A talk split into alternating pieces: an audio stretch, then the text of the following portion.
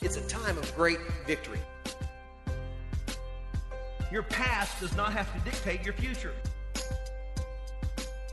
We are on the solid rock, Christ Jesus. God's got something better for you. If you would turn into your Bibles to Psalms 144, 1 and 2. This has been a, a series I've been working on in men's group for the last three weeks. It's called Preparation for Position. And the Lord's been really dealing with me in my heart about this, especially with everything that we're going through in our church, in our homes. And I, I'd mentioned to Pastor, you know, all these attacks that have been coming. And he said, Well, Bud, you know, Pastor goes, Well, Bud, you're preaching on Psalms 144 1. What'd you expect? and so it just kind of made me chuckle, you know. I, I barely, we barely get a glimpse of the warfare that our pastor goes through and I'm telling you right now, he may not be here, but he is putting in some prayers on his knees for our body and, our, and his church. And I know you're listening, Pastor. We want you to know that we love you. We're under your umbrella of authority. Whatever you say, we do. If you say go, we go. If you say stop, we stop. And we recognize that, and we love you, and we praise you for that, and give God the glory. So turn in your Bibles to Psalms 144, 1 and 2. 144, verses 1 and 2. It says, Blessed be the Lord my rock, who trains my hands for war and my fingers for battle. I believe that's one of the Royal Rangers um, scriptures that they memorize, which is really interesting that they're teaching them at such a young age about spiritual warfare. And I think it's very important that we learn at a young age on that because I didn't learn that when I was young. Verse 2 my loving kindness and my fortress, my high tower and my deliverer, my shield and the one whom I take refuge, who subdues my people under me. A little backstory on David. David spent his whole childhood, all the way up to he was probably 12 or 13, as a, as a shepherd boy. David was always out in the field, he was always with the flock, he was always away from his father's house. His father actually didn't even really think David was his. He thought his wife had had an affair, and then here comes David was an illegitimate child. And so he really didn't even like David. And a matter of fact, when God sent Samuel to anoint a king from the sons of Jesse, uh, when Samuel went and Jesse brought in all of his sons, except who? Except David. David wasn't even counted in the number. And when God told Samuel, he said, You know, don't look at the outward appearance. You know, Eliab was, from what I understand, this sharp looking, tall, broad chested man, and he looked like he could be fit for a king. But God said, I want you to look at the heart because I look at the heart. Don't look at outward appearance. And so they went through all the sons of Jesse. And God said, Not that one, not that one, not that one. And so Samuel said, Hey, well, first of all, don't you think it is very powerful to be in that direct contact with God? Where you walk up and you put your hand on somebody and say, Okay, Lord, is this the one? And He immediately speaks to you? Could you imagine that? Because that's how I experience God right now when I get myself out of the way. But He went through all seven of Jesse's sons and He said, Do you have another? Because something ain't lining up here.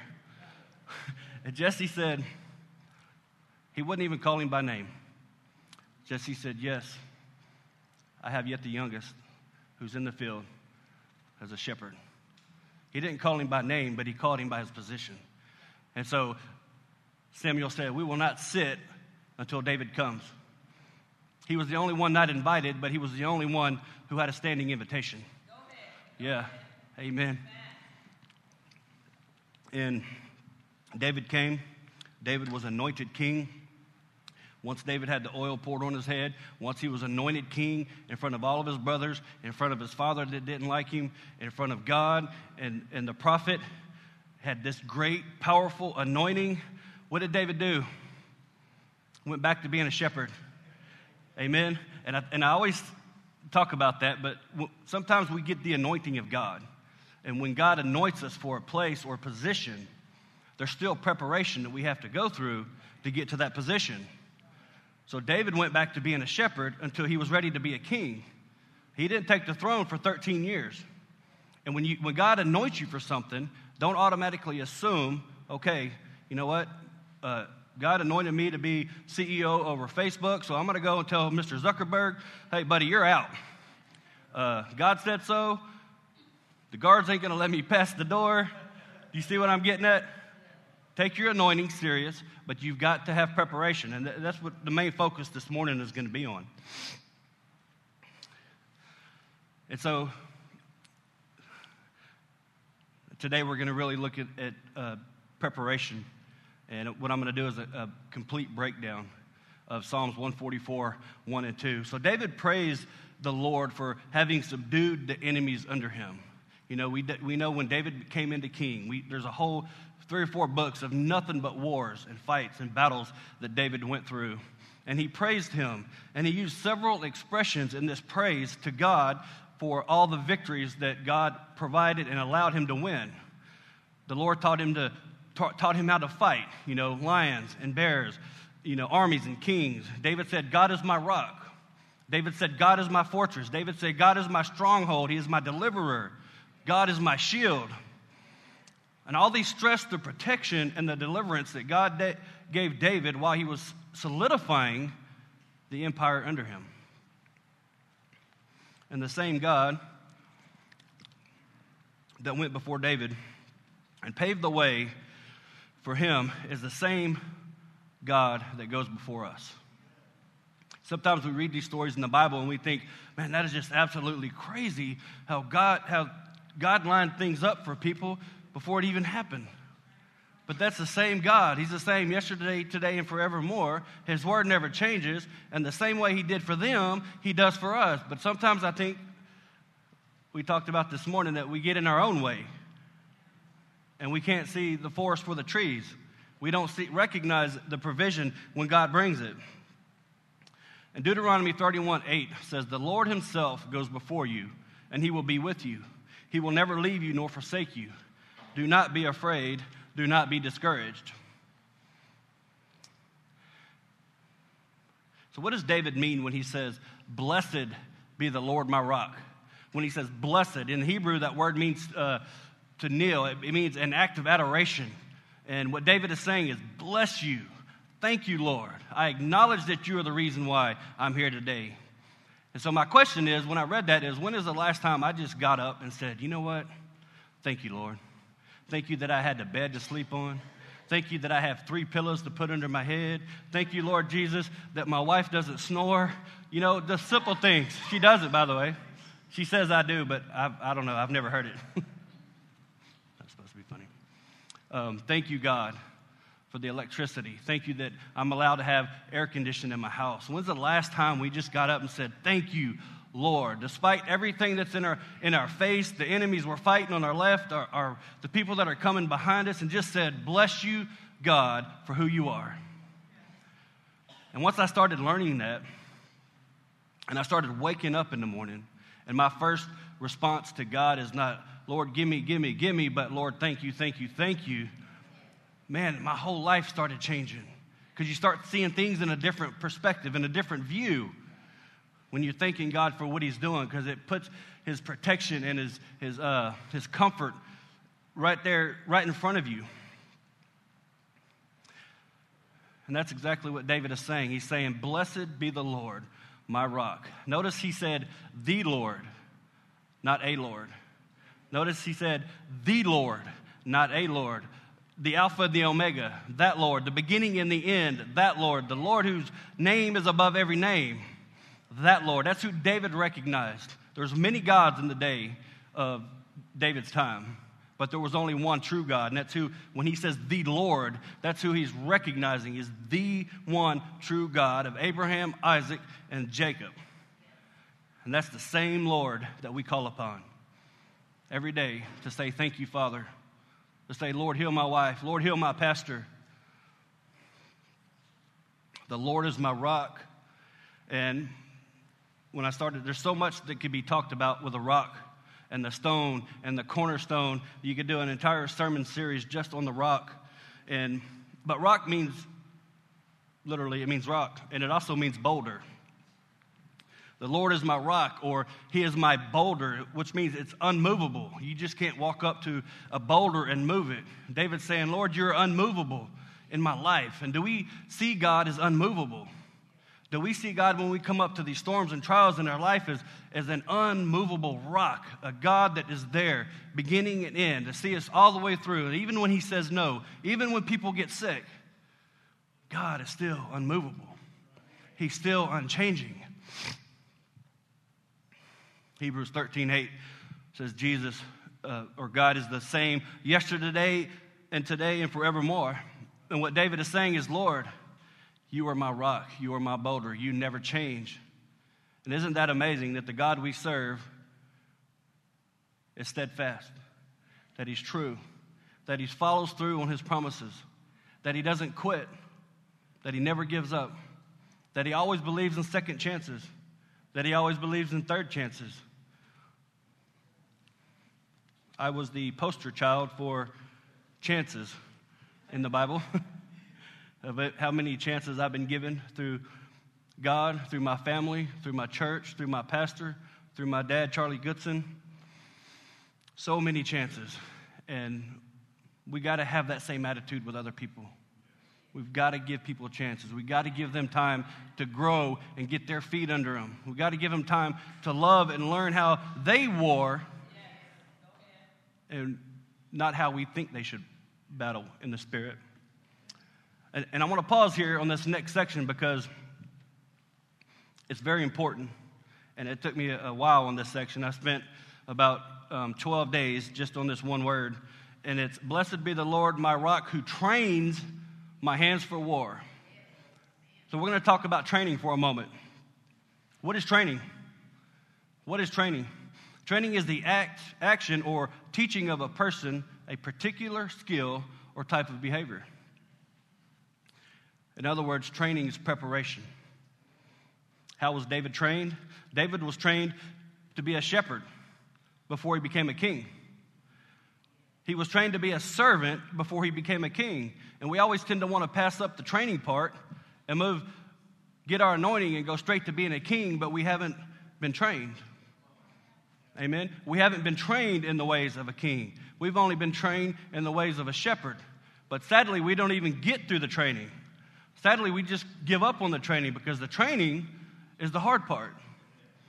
Being a king is easy, all you just give orders. But getting up to that position, getting up to that place, is, the, is the, where the training comes in. David was trained to be a shepherd before he became a king. And once we get anointed, we want to jump right in. What David learned as a shepherd prepared him to be a king. David learned how to look after a flock. David learned how to, when one of his flock uh, sheep got away and fell into a crack, David would go find it. David learned how to fight enemies, even though they were animal enemies, four legged beasts. He learned how to fight to protect his flock. If you don't know how to take care of a flock, you're never going to be a king. He learned to use a weapon called the sling. He learned to fight animals who were ravenous and dangerous. He learned to protect his flock against all enemies coming at him. He learned to trust in God. He learned to listen to his voice. You know, David didn't know he was in training to be a king. Not the king, but a king. And I was talking this morning, and I was saying if you're not already in training, if you're not training for your place, for your position, you're never going to get there. And the thing is, we don't always know what our position is. We don't always know where God is going to set us in place and say, I need you here for this moment in time. But if we're not preparing for it, we're never going to get there. You know what I'm saying? If we're not preparing, the preparation part, the learning. In 1 Samuel 17, we read that Saul put his armor on David, but David couldn't use it because he wasn't trained to use it. And we get so busy in life, and I want to come up because I have an anointing, and I want to come up and get on the keyboard and lead worship. How do you think that's going to go? Huh? It's the same God who gives the anointing, but I wasn't trained to operate a keyboard. I barely know how to spell it. Amen. I don't know what the foot pedal does. My daughter, who's nine, does because of her magnificent training from Miss Betty. Praise the Lord.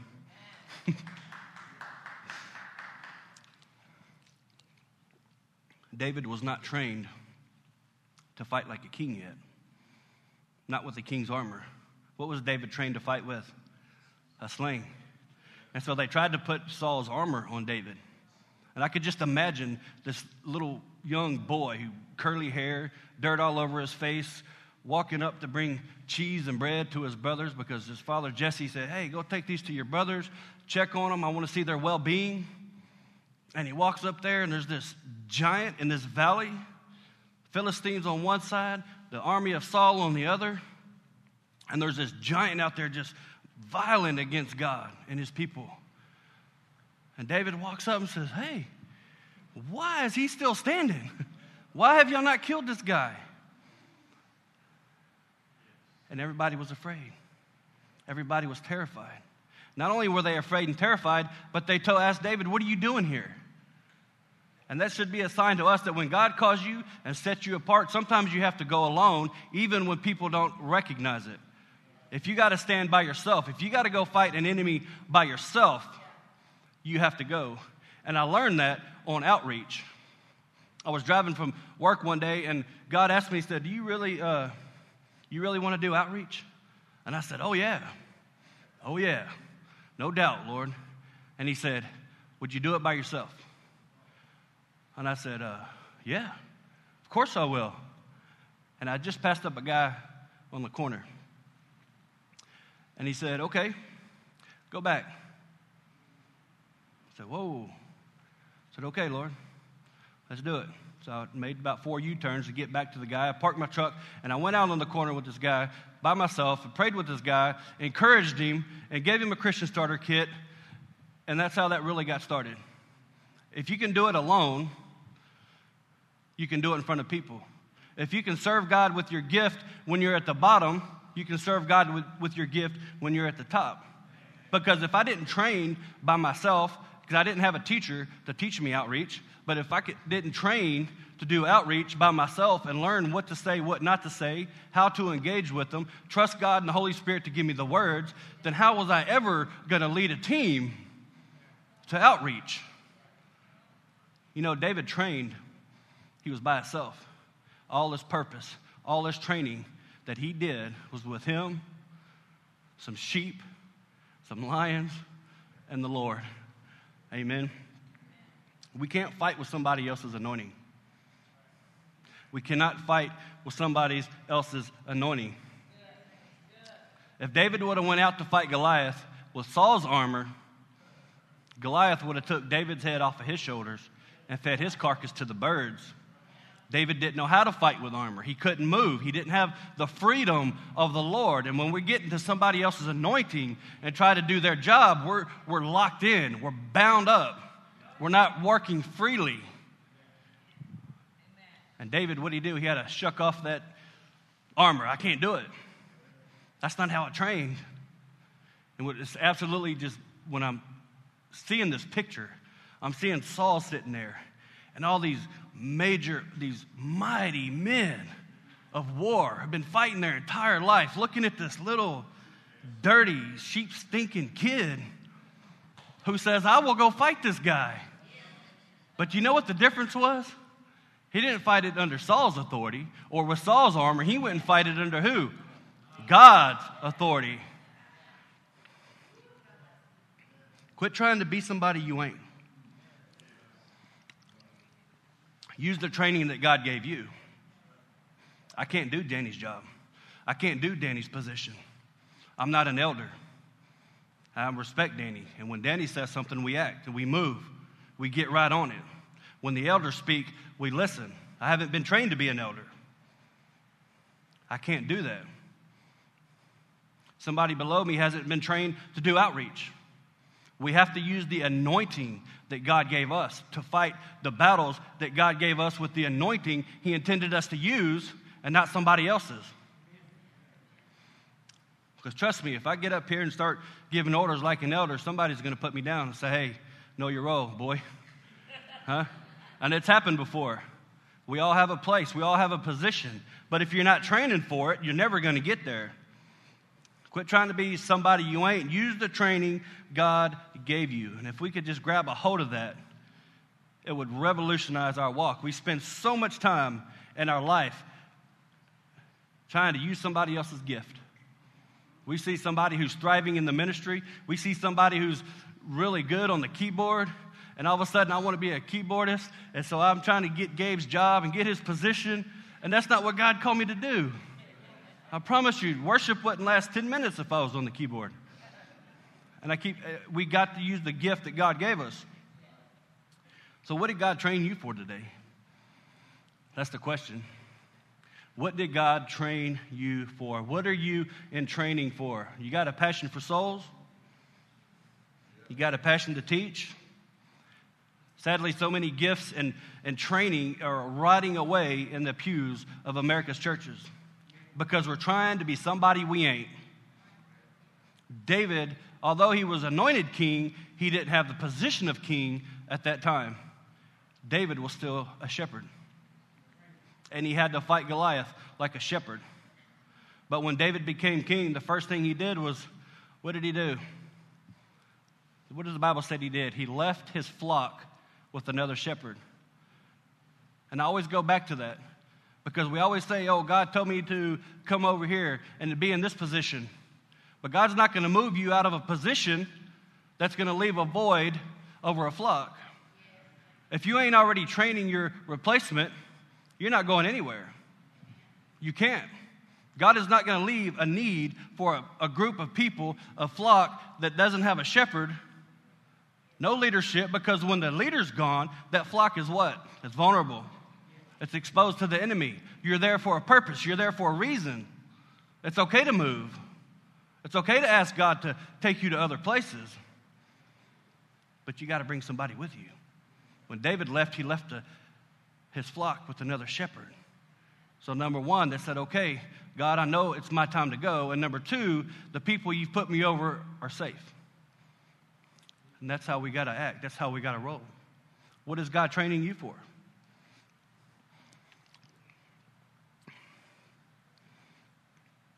David's training as a shepherd prepared him to be a king. And I want to look at it from two points this training. I want to look at it from physical training and I want to look at it from spiritual training. Let's talk about the Olympics. You know, these Olympians, they train their entire life. Their diet is on point, their exercise is on point. They eat, breathe, and sleep to be the best that they can be at that given time when they have their moment, when they're going to be in their position to represent their country. And like Dwayne pointed out, some of those races are determined by fractions of a second. They spent their entire life training for a moment, for one moment. David spent his entire life up to that point to in training for one moment to be in one position.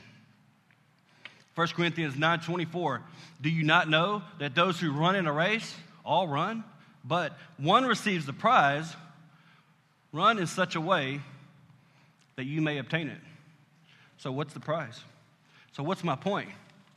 Rather, your training is preparation for a prize. So, my question is what would the prize be if you're training in the Olympics? What are you shooting to get?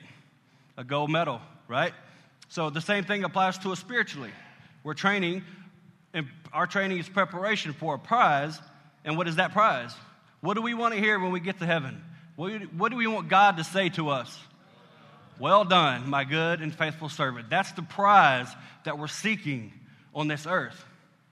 That's the prize that we're going to live with for eternity. What we don't want to hear is, You wicked and slothful servant, I never knew you. Because there's another race you can run, and it's in the opposite direction of the cross. And I think sometimes we struggle between that. I think sometimes we want to be some part in the world and, and having friends and living with these, these people that don't know Christ. And we say we're going to go out and be an example. We're going to go out and win them to Christ, but yet we convert to them.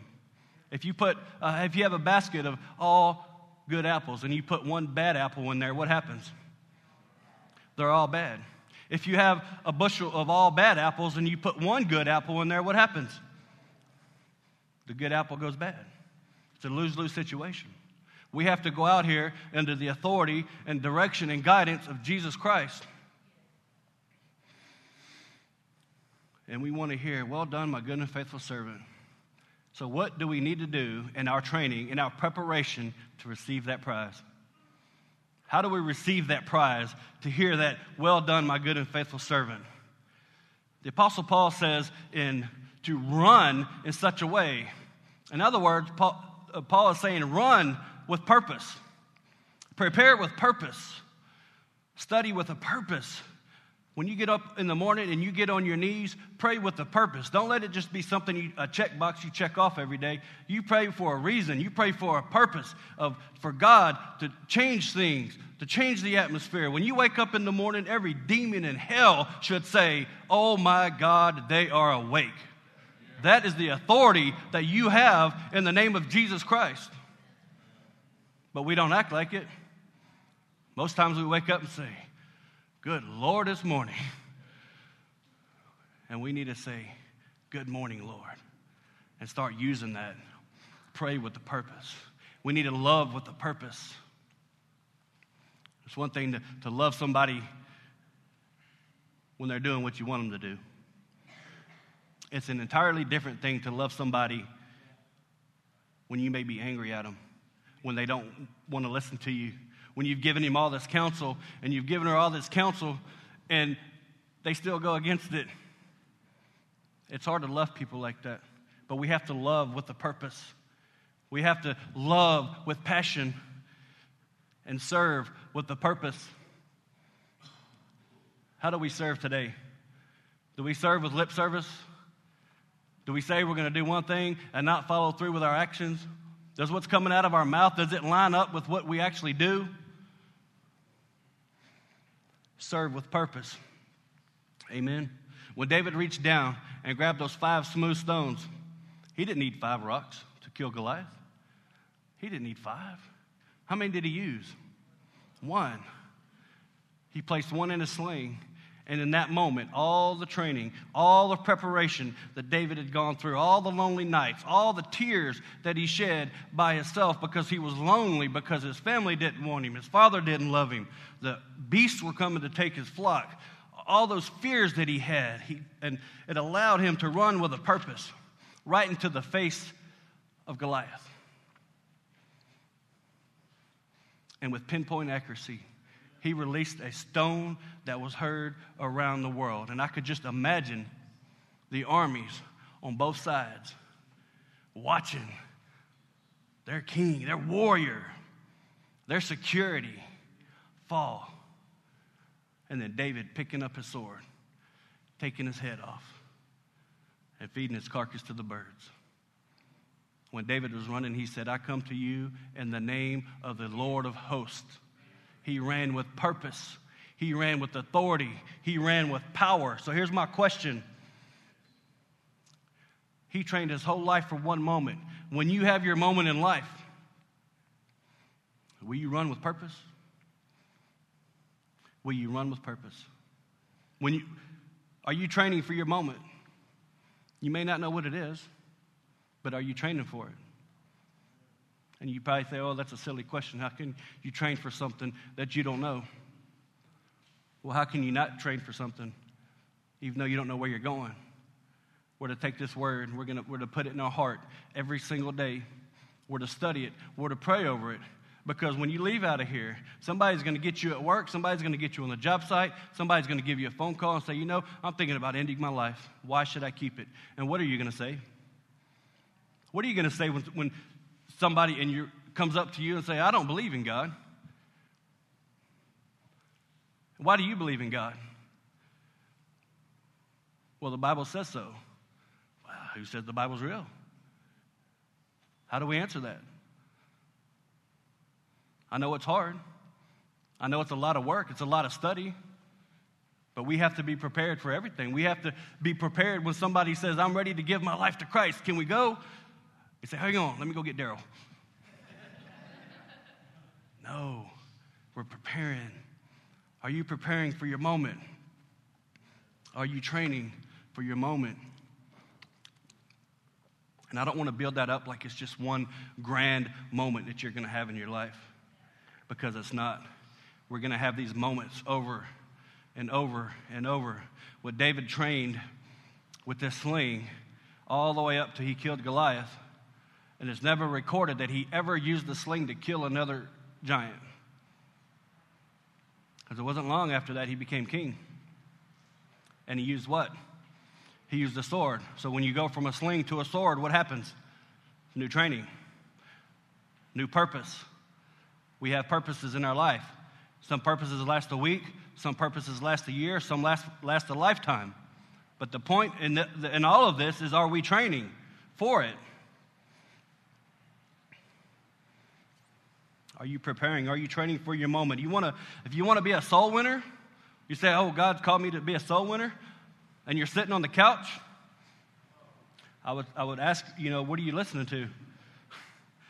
If you want to be a soul winner, practice. Go where lost souls are at. Yeah, there's some in church, but not many. You want to come to church and be a soul winner, I would question that God told you that. If you want to be a soul winner, get out there where the lost souls are at. Put the training in, put in the work, search them out. You want to be a teacher of God's word? Train in it, breathe in it, prepare in it. And that's the, one of the first things I learned in this church when I started teaching is these men of God in that room know some things. And I wasn't going to come in here half heartedly and try to present the Word of God and them sit there and let me do it. I had to put in the work. I had to study and I had to pray for God to reveal things to me when I didn't understand it. I had to ask for help. What does this mean? What is that? You want to be a teacher of God's Word? It's what you do at home. It's what you do in preparation that allows you to come and sit behind the desk and present the word in such a way that people can receive it. And it takes humbleness. You want to be a superstar preacher? Are you training for it? Are you training for it? Are you preparing for it? Don't tell me God called you to be a, a superstar preacher or a pastor and then only want to preach on Sundays or in the spotlight. If God called you to be a preacher, you're going to preach everywhere. You'll get out on the highways, you'll get out on the byways. Every everybody you come to, you're going to be preaching the word of God to them because it's a passion, because you're training, you're preparing for it. So when you have your moment, you can run with purpose. In Jonah chapter 1, verse 17, it was so amazing to me that this giant fish came. And I always I keep thinking about this fish. I'm fixing to do a, a three week sermon on Sunday on the animal kingdom. I was telling Gabe about it. It's going to be awesome. Anyways, but I was thinking about this fish, and it takes years and years for these fish to grow giant to, to the size they are that they could swallow a man. So then I realized that God created the fish for a purpose before Jonah was even born. Man, let that sink in for a minute. God created the fish to swallow Jonah before Jonah was even born. And that fish was created for one purpose. And that purpose was that so that fish could be in a position to fulfill its destiny, which was what? To swallow Jonah. That was the only reason that fish was there. And it didn't just happen to swim by, you know, eating all the crabs off the surface with his mouth open and his crazy man decided to throw this guy over the boat and he happened to eat this human, he was there for a purpose. He was there for a position. When you have your moment where you run, you know, when you talk about position and purpose, when I was reading and studying this, I kept getting the image of the cross. And my, my hands kept doing this in my mind. I was like, What are you telling me, Lord? What are you telling me? He's saying, My son went to the cross for a purpose. And I just almost started weeping because it, it made me realize yes, there was a purpose for that.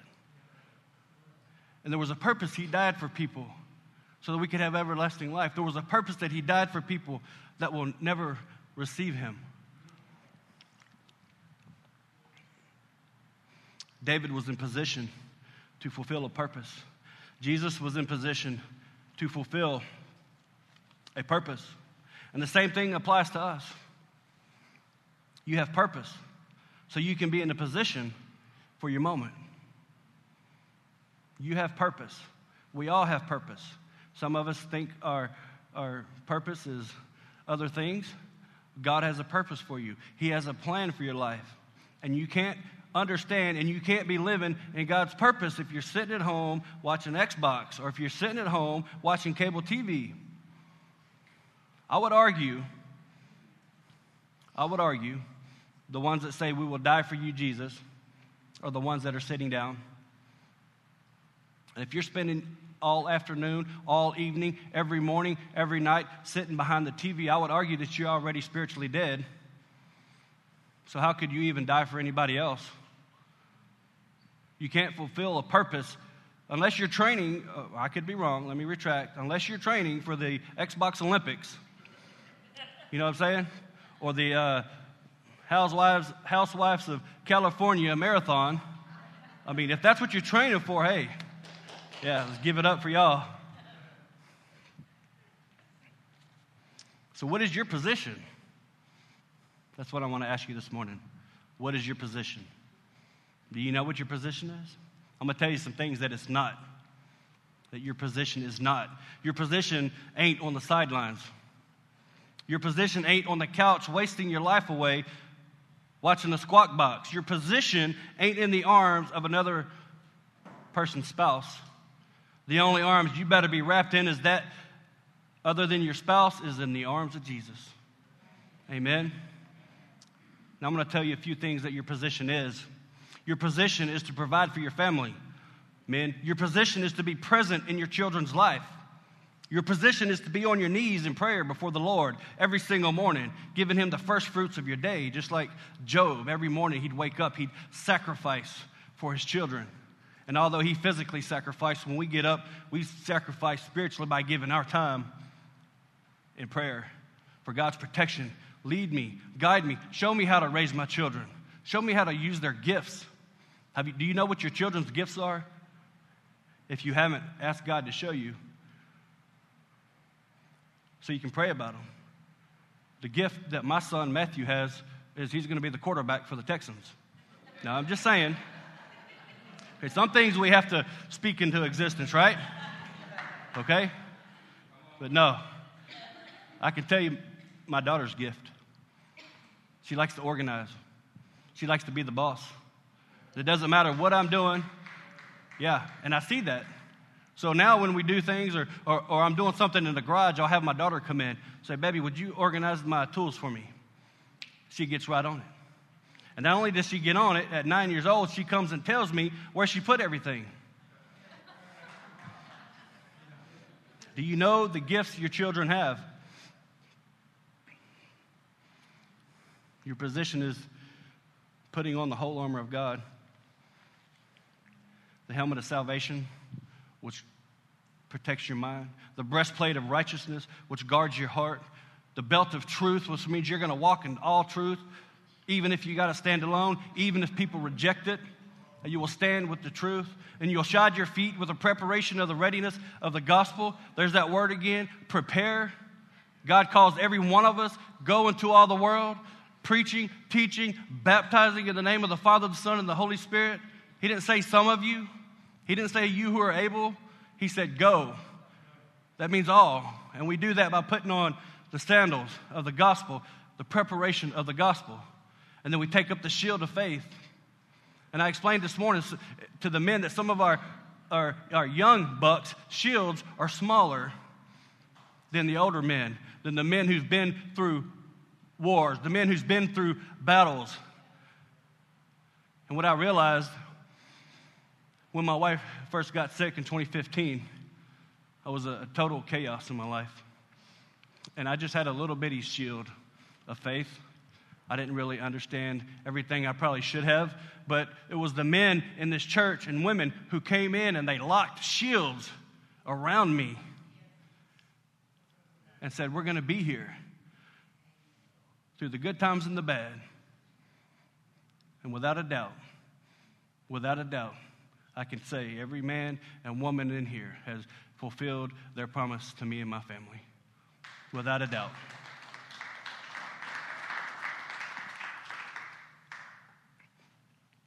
Sometimes it takes somebody that is, has, has more war experience, more battle experience to bring us up. That's why when, when, when, the guys that are moving, that are the older guys, and they're moving out of position, they're bringing the younger guys into position. So there's always a transition, but it takes the people, we got to get in with the people that have been through the stuff, that understand how to keep a 30 year marriage, that understands how to raise a child who's just buck wild and doesn't want to listen to your parents And that's how our shield gets bigger. And then we take the sword of the Spirit, which is the Word of God. And one of my best analogies of the sword of the Spirit uh, being the Word of God, not only is it double edged, when it cuts one person this way, it cuts another the other way. But the analogy I like to use is that the less you know about God's Word, the smaller your sword is. And the smaller your sword, the closer you have to get to fight. Does that make sense? The more you know of God's word, the bigger your sword and the farther away you can stand and fight your enemies. So you got to get in. You got to know the word. You got to know why you put the armor on every morning. And it's not your armor, it's God's armor. Pastor, he cracks me up. When I first, y'all remember when I was in the uh, entryway out there and I had like 25 pages of notes and I was like going precept by precept and I would get to the armor every, every night. I would say, Hey, did you put on your armor? Pastor would say, God's armor. And, I would, and the next week I'd say, Did you put on your armor? Pastor would say, God's armor. And it finally clicked. Oh, it is God's armor. I love my pastor with every fiber in my body. Amen. So, where are you at today? Where are you at today? Your position is also on the battlefield fighting for truth. And your position is at the altar with your hands lifted high, with praise on your lips, glorifying God for everything He's doing in your life that you can see and that you can't see. Amen. And there is only one other position that we could take. There's only one other position that we could take, and that's the wrong position. And sadly, in the churches across America, we've gotten into a position of laziness. We've gotten into this attitude that says, I'm going to let that guy do it because he seems like he's doing a good job. But what you don't see is that guy that's doing everything is getting wore out. And what God is telling you is to quit being lazy, to get up, to get involved. If this world, if this nation, if, if the Christians would just stand up and say, I'm going to do what God said I'm going to do. Could you imagine the turnaround? Could you imagine how this nation will be flipped right upside down? I heard a story the other day that China is sending missionaries to America. Sadly, it's true. How have we allowed ourselves to get there? How have we allowed ourselves to get to a place that missionaries from other countries are coming to win souls on our streets. What does that say about us as men and women of faith, regardless of your denomination? If you believe in Jesus Christ, you're a Christian. They got to send refuge, they got to send missionaries from another country. And you know what that tells me? They're preparing for the harvest. What are we doing? What are we doing? We have gotten into a position of compromise. We compromise on so many things. We compromise on the things we watch on television. We compromise on the things we allow our kids to go do. We compromise on the things we look at on our cell phone. We compromise on the things, oh, you know what? I worked nine hours. I'm going to just go ahead and put 10. Nobody's watching. we compromise with our spouse. We allow things to happen. Oh, it's just a text. It's just a conversation. It doesn't mean anything. We compromise. Are you prepared for your position? If the position you're fighting for today doesn't involve lifting others above you, you're fighting the wrong position. Everything we do as men and women of Christ points a direct, needs to be a direct path to the cross. But it, we have to lift people up. We have to be building people up. And we have to get into a place with our attitude that says, you know what? If I got to train somebody and then God puts them above me, amen. Amen. Praise God. We got to learn to use, be in our position where we're at now. Thrive in your position, thrive with your anointing. So, where are you at today? Where are you at today? If God called you upon, upon you this afternoon to be in a position for a specific reason, are you ready? Are you ready for that purpose? Are you ready for that purpose? Um, Psalms 144, verse 2 says, My loving kindness and my fortress, my high tower, my deliverer, my shield, and the one in whom I take refuge, who subdues my people under me. Loving kindness is, it means favor. It means good deeds. It means God's kindness to us and for us. And He shows it to us through His love. He throws it, shows it to us through His grace. He shows it through us, giving us peace in our life, prosperity. And, it, and it's so amazing to me the things that we receive from God, we struggle so hard to give back out. So much time, many times God has forgiven me and showed his kindness, his loving kindness upon me. And I can't even have enough patience for my brother. David says, You are my fortress. Lord, my fortress. And what David is saying is, You are my defense. You are my stronghold. You are my strong place. In 2 Samuel 2, uh, 22 2, David says, The Lord is my rock and my refuge and my deliverer, the God of my strength and whom I will trust, my shield and the horn of my salvation, my stronghold, my refuge, my Savior. You save me from violence. I will call upon the Lord who is worthy to be praised. So shall I be saved from my enemies.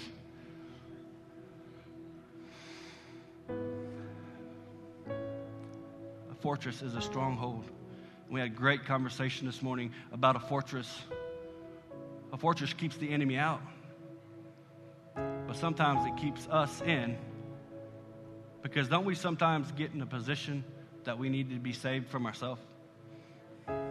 Don't we sometimes get in a position where we need help from our own addictions that we willingly per- participate in? Don't we sometimes need help from our own mind, from our own vain imaginations, from the way we see things, from the way we treat other people? That fortress if you're in the fortress, it means that you're in God, that nobody can get in, nobody can get out. And David said, You are my high tower. And when I was talking, we were talking about that fortress, and it's just so powerful that God would make a place that we could go, that we could find rest, that we could have a time of peace that no matter what is raging around us, what battle, what war we're going through at this given time, what sickness we have, that we can be in God's fortress and rest and peace, knowing that He's got us. David said, You are my high tower. Proverbs 18:10, the name of the Lord is a strong tower. The righteous run to it and are saved. And what David is saying is that in the midst of my battles, when my chaos is all around me and all my addictions that are suffocating me, when sickness has consumed my body, I will call on the name that is above every name. I will call on the name of my high tower and I will run to it. And the reason I can run to it Because it doesn't matter if I'm on the battlefield swinging my double edged sword in the name of Jesus Christ, or if I'm laying down on the battlefield licking my wounds, crying and moaning, I can look up and see that tower that I run to.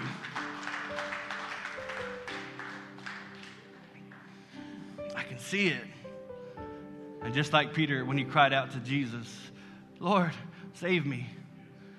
The winds and the waves represent chaos, represent storms in your life.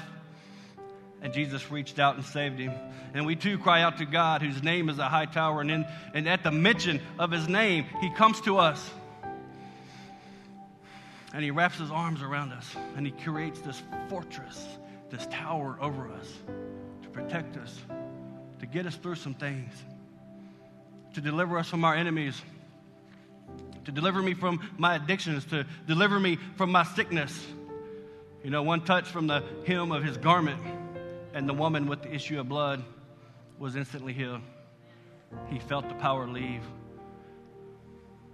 One touch from his hands to the eyes of the blind man, and he was healed instantly.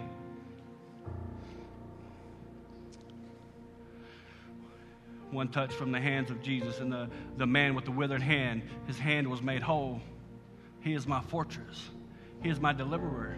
He is my strong tower. At the sound of his voice, the wind has to listen. The waves have to cease. They have to stop raging. There is power in his name. At the sound of his voice, a dead man's spirit came rushing back from heaven into his body. He was given life again. When Jesus said, Lazarus, come forth and I shared in men's group this morning, I finally realized why God, why Jesus called him by name. Because had he just said, Come forth, every grave from creation beginning will have exploded with new life, with humans coming back to life. That he's got that much power. And we don't think he can control our situation. We don't think he can come in and, and help me the sound of his voice. There is power in his name. David said, Lord, you are my shield. How is God our shield? What is the purpose of a shield? A shield is a piece of, of personal armor. It's held in your hand and it's strapped to the forearm and it's used to intercept specific attacks. It's used to intercept darts that are thrown at you. It's used to intercept the spears from the enemy that's coming and being thrown at you.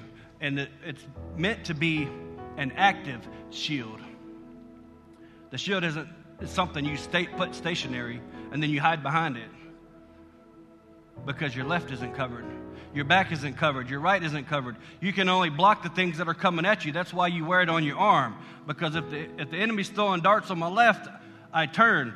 It's a shield of faith. I turn and I put works behind my faith. I don't have faith because of works, I put works behind my faith.